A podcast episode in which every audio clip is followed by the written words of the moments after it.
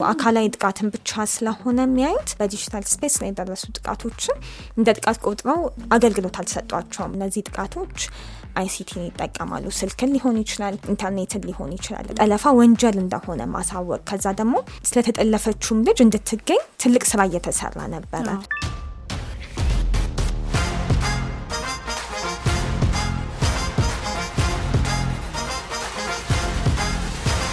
የአራዳ ፖድካስት Hi እንዴት ናችሁ? ኪሩቤል ነኝ። Hi እንዴት ናችሁ? ነዋለኝ ለአራዳ ፖድካስት በአዲስ ክፍል መጥተናል። ለአራዳ ላይ እንግዲህ ስለ ኢንተርኔቱና ዲጂታሉ ዓለም ነው የምናወራው። የተሳሳቱ መረጃዎች፣ ኃላፊነት ስለተሞላበት የ social media አጠቃቀም፣ ስለ ዲጂታል ደህንነትና የተለያዩ ርዕሶች እንዳስሳለን። ለአራዳ ኢንተርኔቱንና social media ን ለሚጠቀሙ ሁሉ የተዘጋጀ ፖድካስት ነው። ዛሬም እንግዲህ ከእንግዳ ጋር ነን። የዛሬዋ እንግዳችን ሰላማዊት ትባላለች። ሰላም እንግዲህ በ She Secures የ digital platform መስራች ነች።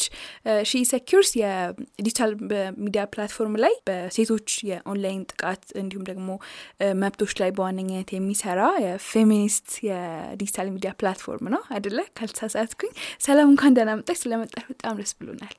አመሰግናለሁ። እንኳን ደህና ቆያችሁኝ። ስለጋበዛችሁኝ እኔም በጣም አመሰግናለሁ። ፖድካስታችን ላይ የዲጂታሉንና የኢንተርኔቱን ዓለም ግንዛቤ ለመጨመር ኃላፊነት የተሞላው የ social media አጠቃቀም ላይ እንደማተኮራችን የተለያዩ ርዕሶች ስንዳስስ ቆይተናል። በዚህኛው episode ኣችን ደግሞ social media ውን፣ ኢንተርኔቱን፣ የዲጂታሉን ዓለም ለጥሩ ነገር ለመልካም ዓላማ መጠቀም የሚለው ላይ አተኩረናል እና She Secure ደግሞ የኦንላይን የሴቶች መብት ላይ የምትሰራ ቻናል ነች። እሷን እንግዳ አድርገን ጋብዘናል። ወደ She Secure ስራ ወደ በኋላ የምንመጣ ይሆናል። ከዛ በፊት ግን እስቲ in general ይሄ advocacy ከሚለውን ጀምር። advocacy አንዳንዴ ቃሉ ራሱ ለብዙዎች ግርታን ይፈጥራል። ወደ አማርኛ ደግሞ ስናመጣው ተሟጋችነት፣ መሟገት የሚለውን ትርጉም ይሰጣል እና በአጠቃላይ ምንድን ነው advocacy ስንል?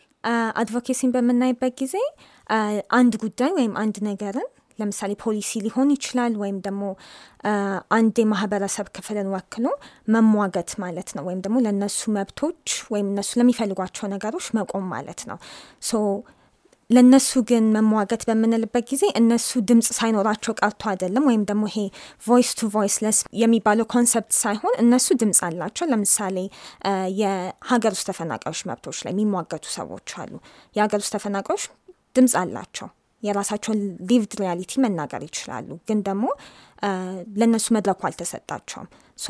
እነሱን ወክለው መድረኩን ተጠቅመው የሚሟገቱላቸው ሰዎች አሉ። environmental right ንም በምናይበት ጊዜ ለምሳሌ ወይም ደግሞ የአካባቢ ጥበቃ መብቶች ላይ የሚሰሩ ሰዎችን በምናይበት ጊዜ more የገጠር ላይ ላለችው ሴት ወክለው ነው ብዙን ጊዜ የሚናገሩት። ካየን ገጠር ላይ ያለችው ሴት የኖረችበት እውነተኛ ማንነት አላት። ግን ደግሞ ያንን መድረክ ስላላገኘች እነሱ እሷን ወክለው ነው ያንን ነገር የሚናገሩት ማለት ነው። መሟገት ተሟጋችነትን ከዛ አንጻር ማየት እንችላለን። አሪፍ። አሁን አንቺ የተወሰኑትን ጠቅሰሻቸዋል። መሟገት ስንል አሁን በአካል የምናውቃቸው በአድቮኬሲ ላይ ወይም ደግሞ በተሟጋችነት የሚሰሩ እንደነ ሴታዊት እንደ የሴቶች የሴት ጠበቃዎች ማህበር አይነት አሉ። እንደዚህ ተሰባስበው practical የሆነው ዓለም ላይ ይሄ በአካል የሚሰሩ ከዛም በተጨማሪ ደግሞ ኢንተርኔት ላይ ሆኖ ነገር ግን ይሄ real life ላይ ያለውን ዓለም ደግሞ መሬት ላይ ያለውን እውነታ በደንብ advocate ለማድረግ ለመሟገት የሚጠቀሙበት አለ። እናንተ ደግሞ specifically የምትሰሩት የ digital advocacy ላይ ነው። so አሁን advocacy የምንለው መሟገት የምንለው እና ኦንላይን ዓለሙ ላይ መሟገት የምንለው ልዩነት አላቸው። ምን ሊሆን ይችላል ልዩነታቸው? እኔ ሳየው ልዩነት አላቸው ብዬም አላምንም። ምክንያቱም digital space ላይ መሬት ላይ ያለውን ነገር ወደ digital space መውሰድ ነው። ግን digital space ኡ ደግሞ ወይም ደግሞ የ digital advocacy ው የተለያዩ ጠቀሜታዎች ይሰጥሻል መሬት ላይ ከምትሰሪ። በተለይ መሬት ላይ ሲሰራ በጣም ወጪዎች አሉት። እና የምንደርሰው ደግሞ የተወሰኑ ሰዎች ላይ ነው። ግን ኦንላይን ላይ በምትወስጅበት ጊዜ በጣም ብዙ ኢትዮጵያ ላይ ራሱ ወደኋላ ተመልሰን ካየን በጣም ብዙ ጠንካራ የነበሩ ኦንላይን ወይም digital advocacy ስራዎች ነበሩ። digital ና on the ground advocacy ልዩነት አላቸው። ግን ደግሞ የሚሰሩባቸውን type ኦቹን ስናየውን ለምሳሌ on the ground የሚሰሩ ወይም ደግሞ መሬት ላይ እየተሰሩ ያሉ advocacy ዎች ትምህርታዊ ግንዛቤዎችን ያዘጋጃሉ። ከዛ በኋላም campaign ኦችን ይሰራሉ። online space ኡም ላይ ስናይ አንድ አይነት ነገር ነው ያለው። እነሱም ትምህርታዊ ስራዎችን ይሰራሉ። ከዛም ባለፈ ደግሞ campaign ኦችን online campaign ኦችን ያዘጋጃሉ። ግን ኦንላይን ሲሆን cost effective ም ነው ጥሩ reach ም ያገኛሉ። ከዛ በላይ ግን ደግሞ መስራቾቹን ወይም ደግሞ እያካሄዱ ያሉትን እነዛን advocacy እያካሄዱ ያሉትን ሰዎች ደግሞ directly የማግኘት chance ይኖረናል። so directly message መላክ ይቻላል። ከዛ ባለፈም ደግሞ ካየነው የ online advocacy social media platform ኦች ላይ የሚደረጉትን campaign በተለይ ከሆነ effect ኡን ማየት እንችላለን። analytics ኡን ይሰጠናል። so የዚህን ያህል ሰው ጋር ደርሰናል፣ እንደነዚህ አይነት comment ኦች ነበሩ የሚሉትን ነገሮች በደንብ ያወጣልናል። in person እንደዛ ማድረግ እንችላለን። ይሄ ግን impact ኡን ለማየትም ረጅም ጊዜ ይወስዳል። ከዛ ደግሞ በጣም costly ም ሊሆን ይችላል። ምክንያቱም follow up ኡ በየተወሰኑ interval ኦች መስራት አለብን። ያንን ለማድረግ ደግሞ በጣም ወጪዎቹ ትልቅ ነው የሚሆኑት ማለት ነው። ኦንላይን ግን ከሆነ የተሳተፉትን ሰዎች በተለያየ interval ወይም በተለያየ ጊዜ እየወሰድን እነሱ ማነጋገር እንችላለን እና ከዚህም አንጻር ማየት እንችላለን። ግን ከምንም በላይ ግን target ኡ online ላይ ሲሆን አገር ውስጥ ያለውን ሰው ብቻ ሳይሆን ሌሎችም ሰዎችን የመድረስ አቅም አሁን ለምሳሌ በተለይ advocacy ጉዳይ ሲነሳ ና ከኢንተርኔቱ ጋር ተያይዞ ሲነሳ የውጭው ዓለም የኢንተርኔት ተደራሽነቱ በጣም ብዙ ኢንተርኔት የሚጠቀም ሰዎች አሉ። ተጠቂዎቹም ብዙ ጊዜ ኢንተርኔት access ይኖራቸዋል። ምክንያቱም ያው circumstance ኡም ስለሚፈቅድላቸው። ስለዚህ እያንዳንዱ በእነሱ ዙሪያ የሚደረጉ እንቅስቃሴዎችን ያያሉ። መሳተፍ ከፈለጉ ይሳተፋሉ። ወደ በተለይ in Africa ስትመጪ ለምሳሌ ከሶስት ዓመት በፊት ይመስለኛል አንድ research ተሰርቶ አፍሪካ ውስጥ በትክክል ኢንተርኔት የሚጠቀመው የወንዱ percent እንኳን ሰላሳ ሰባት percent ነው ከአጠቃላዩ ማለት ነው። ወደ ሴቶች ስትመጪ ደግሞ ሀያ percent ነው የሚሆነው እና እኛ የምንታገልላቸው ወይም ደግሞ የምንሟገትላቸው ሰዎች ከ offline ሆነው ቢሆን ምን ያህል ነው የ online advocacy እነዚህን ሰዎች reach የሚያደርግ ወይም ደግሞ የሚደርሰው ብለሽ ታስቢያለሽ? እንትን አይሆንም like hassle የለውም እነሱ ጋር ለመድረስ?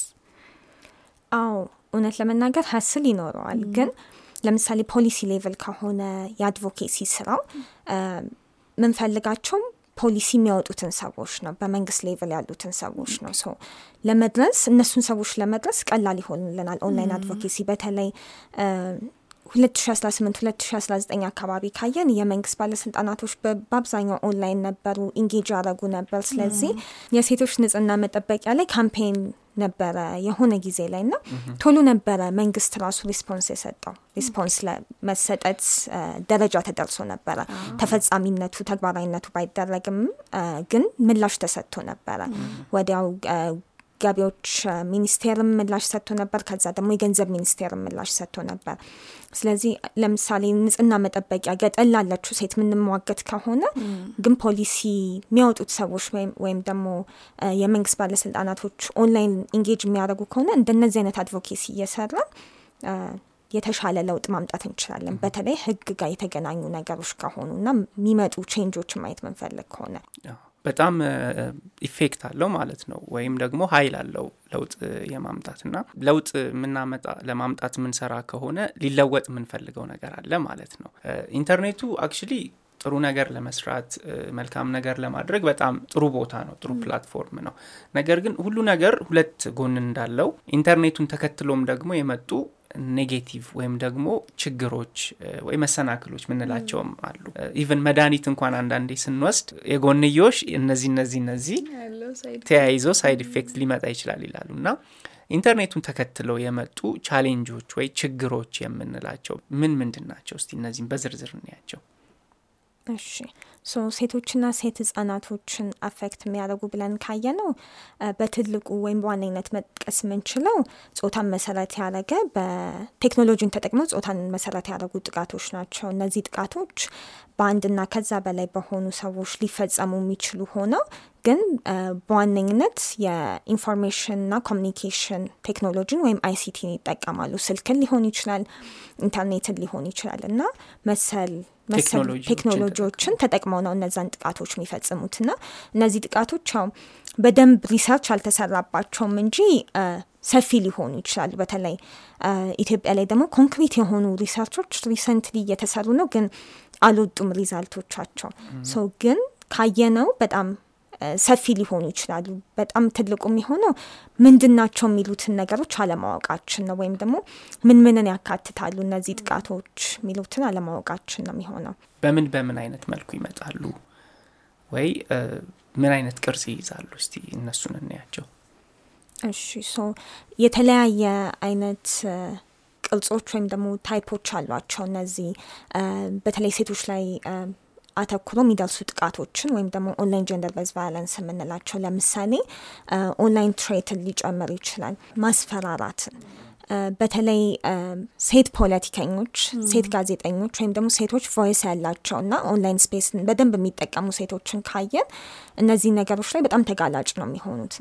ሌላው ስማቸውን ማጥፋት ወይም ደግሞ ማጠልሸትን personal story ያቸውን እየተጠቀሙ ስም ማጥፋትና ስም ማጠልሸትንም ሊጨምር ይችላል። በተለይ 2019 Pollicy አምስት የአፍሪካ ሀገሮች ላይ የሰራው ጥናት ነበር እና ኢትዮጵያም አንደኛዋ አካል ነበረች። እዛ ጥናት ላይ እያየ ነው እንዲያውም ኢትዮጵያ ላይ ያለ አይመስለንም ነበረ doxing የምንለው የጥቃት አይነት። አንደኛዋ ተሳታፊ የደረሰባትን ጥቃት ገልጸው ነበር እና ቴሌግራም ያኔ በደንብ famous መሆን የጀመረበት ጊዜ ነበር። በተለይ ኢንተርኔት shutdown ኡ 2017 አካባቢ ወይ 2016 አካባቢ ሲመጣ አንድ ጊዜ ካየ ነው ቴሌግራምን affect አላረገውም ነበረ።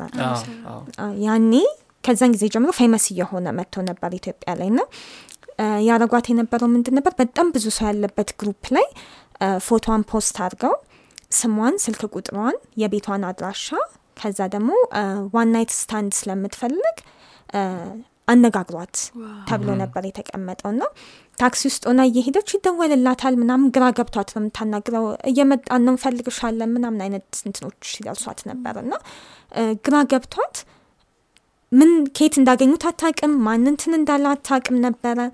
ከዛ በኋላ የቤቷን አድራሻ እስከ መቀየር ስልክ ቁጥሯን እስከ መቀየር ነው የደረሰችው።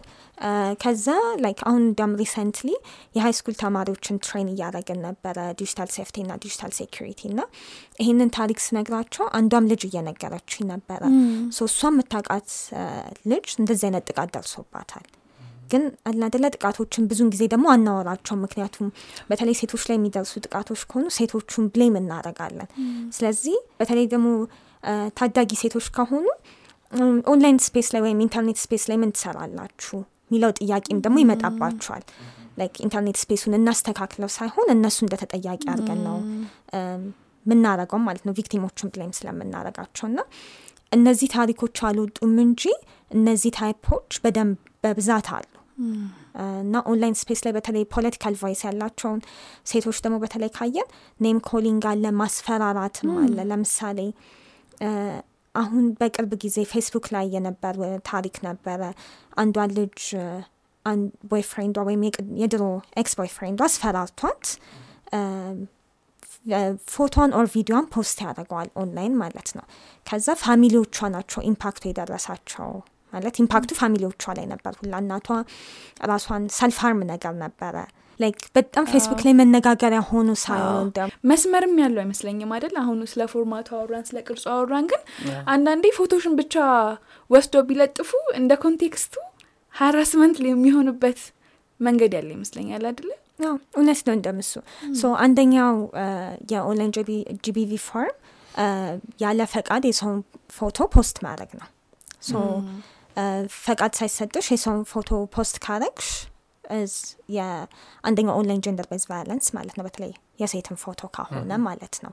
ግን ቅድም ካልሽው point ጋር በጣም እንዲያውም online gender based violence ን በጣም ማየት ከፈለግን influential የሆኑ ሴቶችን ገብተን comment section ን ብናይ በጣም damaging የሆኑ እንትኖች ነው ያሏቸው እና በጣም ደግሞ ሰውን ይሄ psychologically ሊጎዱ የሚችሉ ስሞችን መስጠት፣ ስድቦች ምናምን ያሉት እና እሱ ራሱ እንደ ትልቅ የስነ ልቦና ጉዳት የሚያመጣ violence አይነት ነው። ልክ ነሽ። አሁን እነዚህ ስድቦች በጣም ፈር የለቀቁ የሚጻፉ comment ኦች ስና ሲታዩ ቀጥታ ጥቃት እንደሆኑ harassment እንደሆኑ ወይ abuse እንደሆኑ ይለያሉ። ግን ደግሞ በጣም ብዙ ታዳጊ ኢንተርኔት ተጠቃሚዎች አሉ እና ሲያዩቸው እነዛ content ኦች ወይ እነዛ ይዘቶች online harassment online abuse እንደሆኑ ማይለዩ አሉ ማያውቁ አሉ። so እንዴት መለየት ይቻላል? እነዛን content ሲታዩ አሀ ይሄማ እንደዚህ ነው ማለት እንዴት እንችላለን? ቅድም መጀመሪያ ካነሳነው ከ online threat ጀምረን ወይም ደግሞ ኦንላይን ላይ ሚደርስ ማስፈራራት ዛቻና ማስፈራራቶች ብለን መጥቀስ እንችላለን። so ትዝ አይለኝም ዓመተ ምሕረቱ በእርግጠኝነት ግን የሆነ ጊዜ ላይ በድፍረት እንዲያውም አንዷ ልጅ ነች አውጥታ post ያደረገችው እና ግን ጥሩ መማሪያ እንትን ሆኖ ነበረ።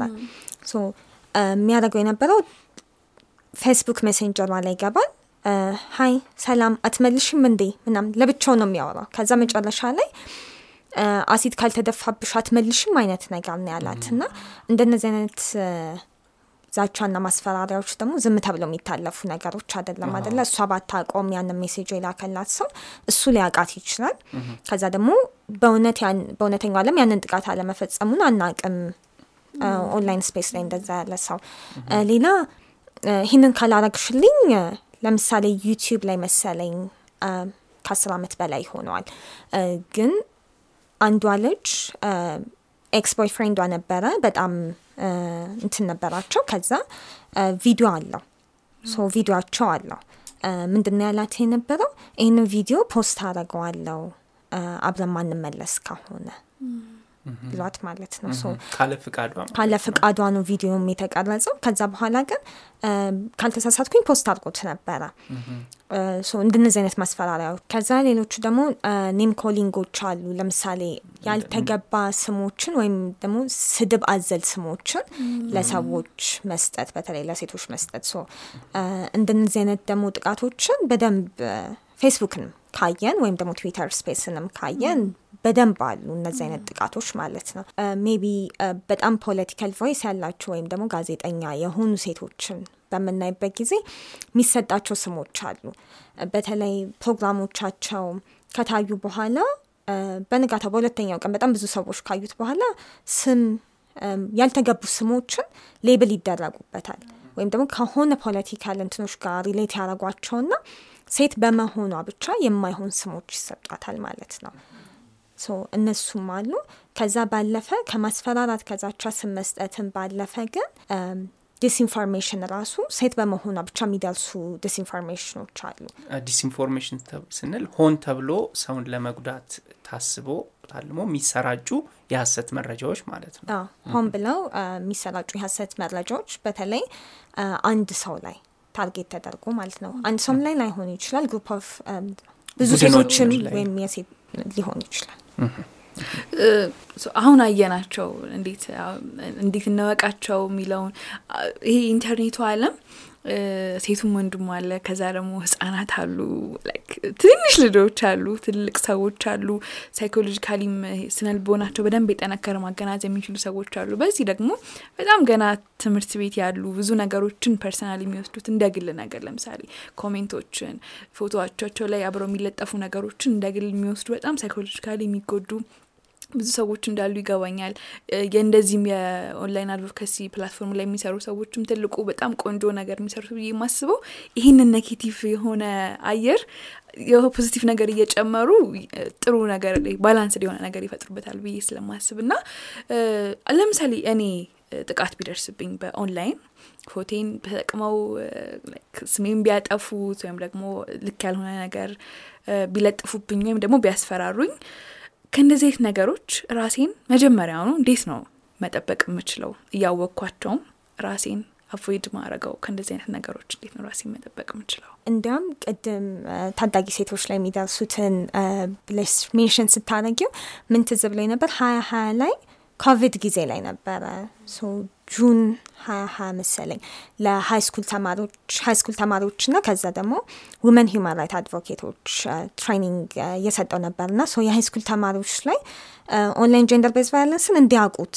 በሚል ነበረ ዝም ተብሎ የገባው የነበረው። ግን type ኡን form ኡ ምናምን discuss ስናደርግ ከራሳቸው ጋር relate ማድረግ ጀመሩ ና አንዷ ልጅ እንዲያው እንዴ የሆነ ጊዜ ትዝ ይለኛል ስለ እኔ ማላቀው information ሰብስበው ምናምን ነገር የትምህርት ቤት group ላይ like አስተማሪዎቻቸው ያሉን ግን የ class ተማሪዎች አሉበት group ነበር እና እሷ እኮ እንዲህ ነች አይነት ነገር ማለት ነው like ሀሰተኛ የሆነ መረጃ ግን ከእሷ እና ሴት ከመሆኗ ጋር አያይዘው post አድርገው ነበር እና ከዛ በኋላ በቃ የ class group ኡን ትቼ ወጣ so ጓደኞቼ ናቸው የሚነግሩኝ የ class group ላይ important የሆነ ወይም ደግሞ በጣም አስፈላጊ የሆኑ መረጃዎች ሲኖሩ ብላ ማለት ነው።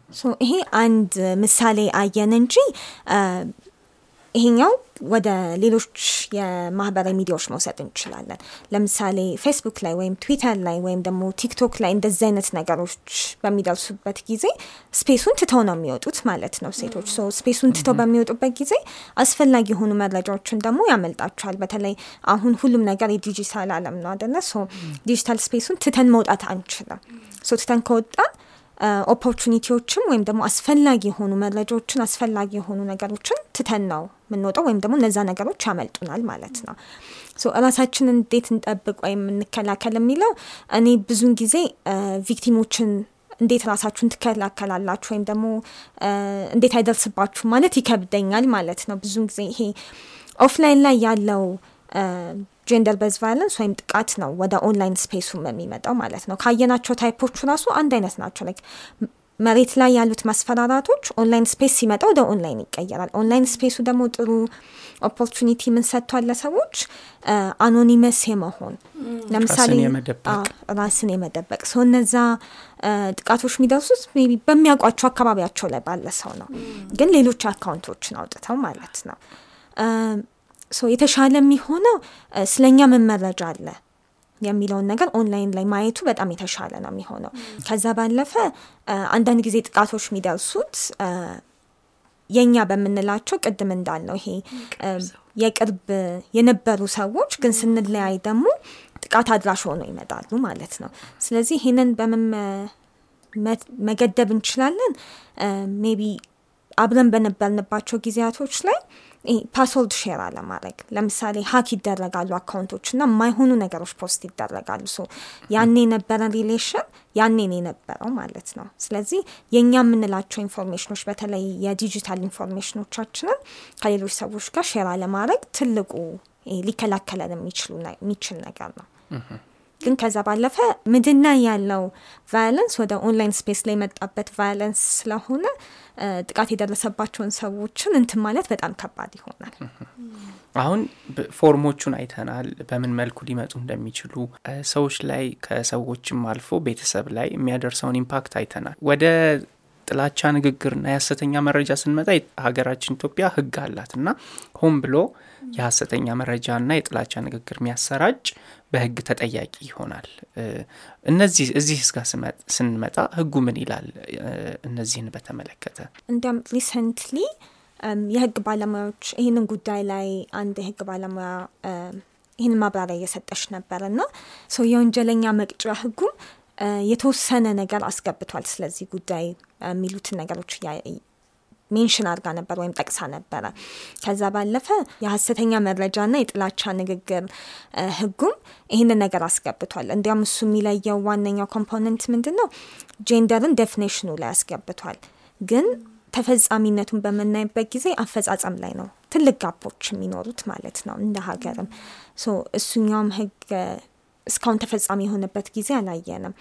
ሰዎችም ወደ ህግ ባለሙያዎች ጋር ሄደው ይሄንን ነገር አይከሱም በአብዛኛው ካየን እና ኦንላይን በተለይ ደግሞ የህግ ባለሙያዎች ጋር ወይም ደግሞ የፖሊስ ፖሊስ ጋር ሄደው የከሰሱ ሰዎችን online gender based violence ደርሶባቸው ፖሊስ ጋር የከሰሱ ሰዎችን ጠይቄ ነበር እና በአብዛኛው የሚያደርጉት ምንድን ነው ሲሄዱ ኦንላይን ኮ ነው። ስለዚህ physical ጥቃትን ብቻ ነው እነሱ አካላዊ ጥቃትን ብቻ ስለሆነ የሚያዩት።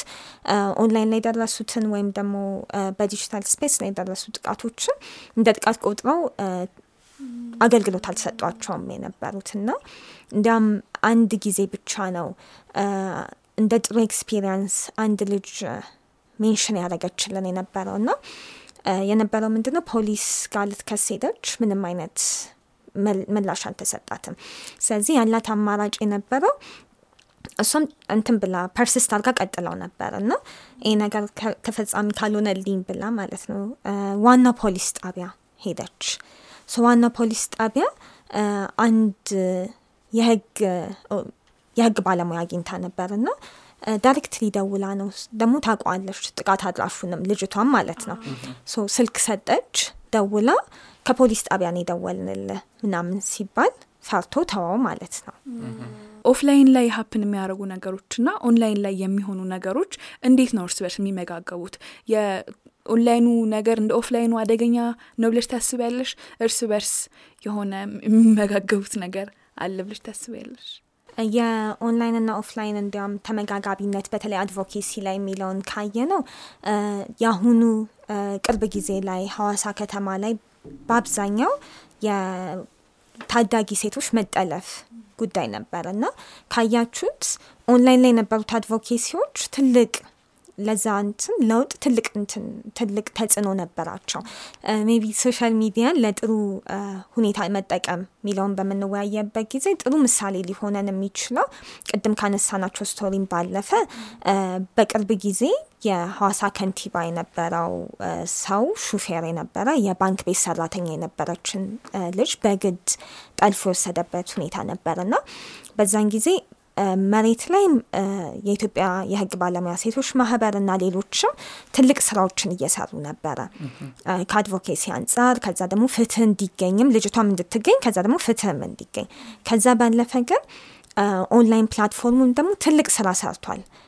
ለምሳሌ ጠለፋ ወንጀል እንደሆነ የማያውቅ ሰው ነበር እና ጠለፋን ሲያበረታታ የነበረም ሰው ነበረ። ግን ጠለፋ ወንጀል እንደሆነ ማሳወቅ ከዛ ደግሞ ስለተጠለፈችውም ልጅ እንድትገኝ ትልቅ ስራ እየተሰራ ነበረ።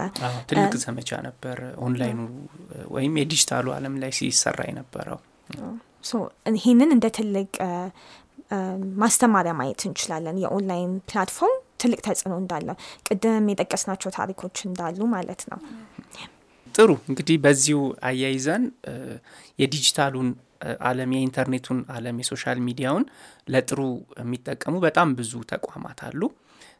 She Secures ደግሞ የዲጂታሉን ዓለም ተጠቅማ ለ online right፣ ለሴቶች right፣ ለ digital advocacy፣ ለዲጂታል መሟገት የምትሰራ ቻናል ነች እና እስቲ ስለ She Secures አመሰራረት ለምን ኢንተርኔቱን እንደመረጣችሁና እስቲ journey ያችሁን አጫውችን። She Secures ሲጀመር በአብዛኛው በተለይ political voice የነበራቸው ወይም ደግሞ online platform ላይ ድምጽ የነበራቸው ሴቶች እየጠፉ መጥተዋል። በተለይ በጣም ብዙ campaign ኦችን፣ ዘመቻዎችን ይካሄድበት ነበር ኦንላይን ፌስቡክም ትዊተርም እና ግን ይሄ ነገር እየሆነ በመጣ ቁጥር ምንድን ነው የሚለውን background እያየን ነበር እና አንደኛው የነበረው ነገር ሴቶች ላይ የሚደርስ ጥቃት ነበረ። እነዛ ድምጽ የነበራቸው ሴቶች እየጠፉበት ሄደበት መንገድ ነበር። ግን ደግሞ አሁንም ለምንድን ነው የሚለው መሰረታዊ ተጨባጭ የሆነ information ያስፈልገዋል። እሱን assessment ልንሰራ እያሰብን ነው። online advocacy ምን ይመስላል ኢትዮጵያ ውስጥ በተለይ online feminist advocacy ምን ይመስላል የሚለው ማለት ነው ለመጀመር እያሰብን ነው። assessment ኡን ግን ስንጀምረው የነበረው ነገር እየጠፉ ነው። online gender based violence አለ ይህንን ማሳወቅ ወይም ደግሞ ማስተማር ይኖርብናል። form ኦቹ ምንድናቸው፣ እንዴት እንከላከላቸው የሚለውን ነገር ነበር አንደኛ የነበረው ነገር።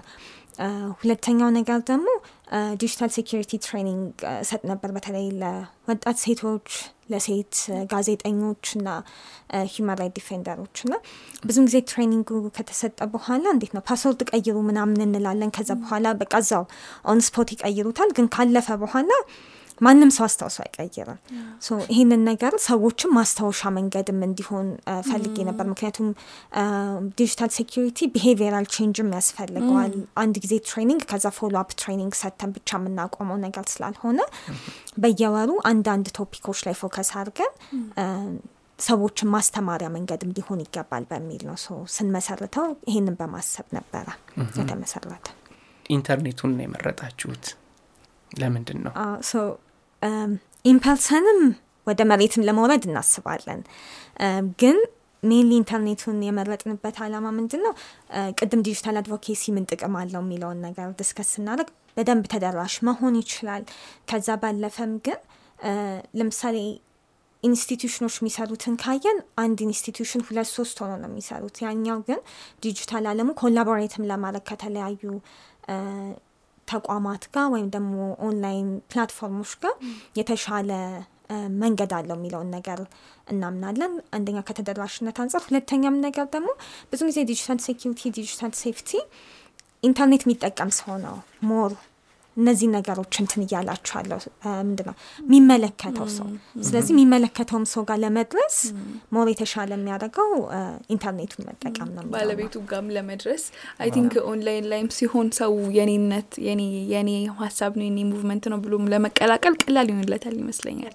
አደለ እንደ መጨረሻ ጥያቄ አሁን ቅድም ስለ online platform ኦችን for good ለጥሩ ነገር መጠቀም ብለን አንስተናል። እናንተ ደግሞ በጣም ለጥሩ ነገር እየተጠቀማችሁት ነው ያላችሁት እንደ ማህበረሰብ ልክ አንዱ አሁን የ gender violence ነው ግን ብዙ ችግሮች አሉ ኦንላይን ላይ እና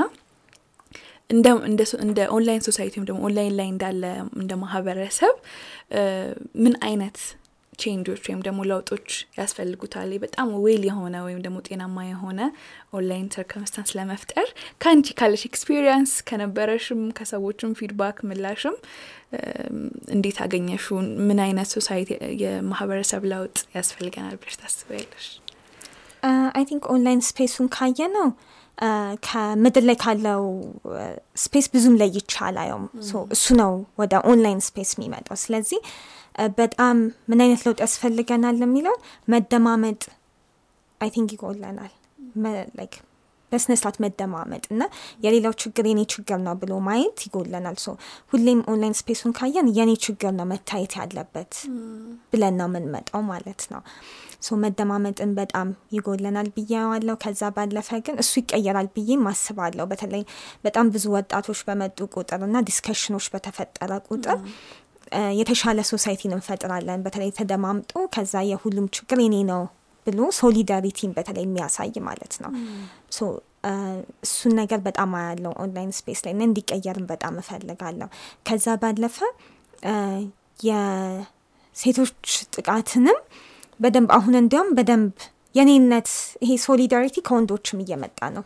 ally የሆኑ ወንዶችም እየመጡ ነው። በተለይ ሴቶች በተጠለፉ ቁጥር እና እየበዛ በሄደ ቁጥር የሐዋሳው case የተለያዩ ወንዶች እየመጡ ይሄ ነገር ትክክል አይደለም ማለት ጀምረው ነበር። በተለይ ጠለፋ ወንጀል እንደሆነ ከታየ በኋላ ወይም ደግሞ Article 35 ም ኤፒኤችም የሰሩት campaign ነበር። ከዛ በኋላ የተለያዩ ወንዶች መጥተው solidarity እያሳዩ ነበር እና I think ይሄ ነገር ቢቀጥል እና የተለያየ ይህንን ነው በቃ ለውጥ ብለን ሁላችንም የሁላችንም ችግር እንደ አንድ ችግር ወስደን እንደ community advocate የምናደረግ community ብንሆን በተለይ የማህበረሰብ ተሳትፎን ከምድር ላይ ካለው digital space ኡም ላይ እንደዛ ቢሆን ብዬ ወይም ደግሞ ያንን ለውጥ ባይ ብዬ እመኛለሁ በጣም። ተደማመጡ እያልሽ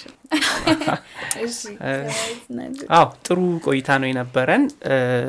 ኦንላይን ላይ ዲጂታል ቴክኖሎጂን ተከትለው የሚመጡ ችግሮች ወይ challenge ኦች በተለይ ሴቶችን affect የሚያደርጉትን አይተናል። በምን አይነት ቅርጽና structure በምን አይነት form እንደሚመጡ እነሱን ስናያቸው እንዴት ልንለያቸው እንደምንችል እንዴት ልናስወግዳቸው እንደምንችል እንደ ማህበረሰብ ደግሞ ምን ማድረግ እንዳለብን ይህን ችግር ለመዋጋት ጥሩ ተወያይተናል በመጨረሻ ግን ማለት የምፈልገው ኢንተርኔቱ በጣም ለመለወጥ መልካም ስራ ለመስራት ለሚያስብ ሰው በጣም ጥሩ ቦታ ነው እና እናንተ የምትሰሩት ነገር በጣም በጎ ነገር ነው። ጥሩ ነገር ለመስራት ለሚያስቡ ወጣቶች ኢንተርኔቱን ለውጥ ለማምጣት ለሚያስቡ ወጣቶች ምን የምትይው ነገር አለ maybe ኢንተርኔቱን ለጥሩ purpose ለመጠቀም የሚያስቡ ሰዎችም በርቱ ነው ምለው በስነስርዓት እና ቢጀምሩበት። ምክንያቱም እንደነዚህ አይነት ፕላትፎርሞች ወይም እንደነዚህ አይነት ሰዎች በጣም ያስፈልጉናል። ኢንተርኔት ገብተን በጣም አስጠልቶ የምንወጣበት space መሆን የለበትም። ወይም ደግሞ ምንድነው የተሳሳቱ ሀሰተኛ መረጃዎች የምናይበት የሚሰዳደቡ ሰዎች የምናይበት space መሆን የለበትም። እና ኢንተርኔትን ለትምህርት የሚጠቀሙ ሰዎች አሉ። ከዛ ባለፈ ኢንተርኔትን ደግሞ ለንግድ ለፈጠራ የሚጠቀሙ ሰዎች አሉ። ለምሳሌ iCog Labs ን በጣም ብዙ ጊዜ ሰርተውበታል። ትልቅ ለውጥ ማምጣት ችለዋል። ከዛም ባለፈ like የተለያዩ ንግዶችን e-commerce የሚካሄድበት space ነው እና ወጣቶች more እንዴት ነው online space ን እንደፈለጉ በፈለጉት መንገድ እንደፈለጉ መጠቀም ይችላሉ። ግን ደግሞ የተሻለ platform ለማድረግ ደግሞ ሁላችንም ወደዛ space ገብተን የበኩላችንን አስተዋጽኦ መወጣት አለብን እላለሁ በጣም አሪፍ። ስለዚህ በዚህ እናብቃ። ሀሳባችሁን አስተያየታችሁን ኮሜንቶቻችሁን በሁሉም የቢቢሲ ሚዲያ አክሽን ኢትዮጵያ social media platform ና እንዲሁም በዩቲዩብ ገጻችን comment ላይ ያስፍሩልን ለዛሬ ለአራዳ ፖድካስት ይህን ይመስል ነበረ። በጣም እናመሰግናለን። ቻው። ሰላም። ቻው። ይህ ፖድካስት ተዘጋጅቶ የቀረበው ቢቢሲ ሚዲያ አክሽን ኢትዮጵያ ከአውሮፓ ህብረት ባገኘው የገንዘብ ድጋፍ ነው።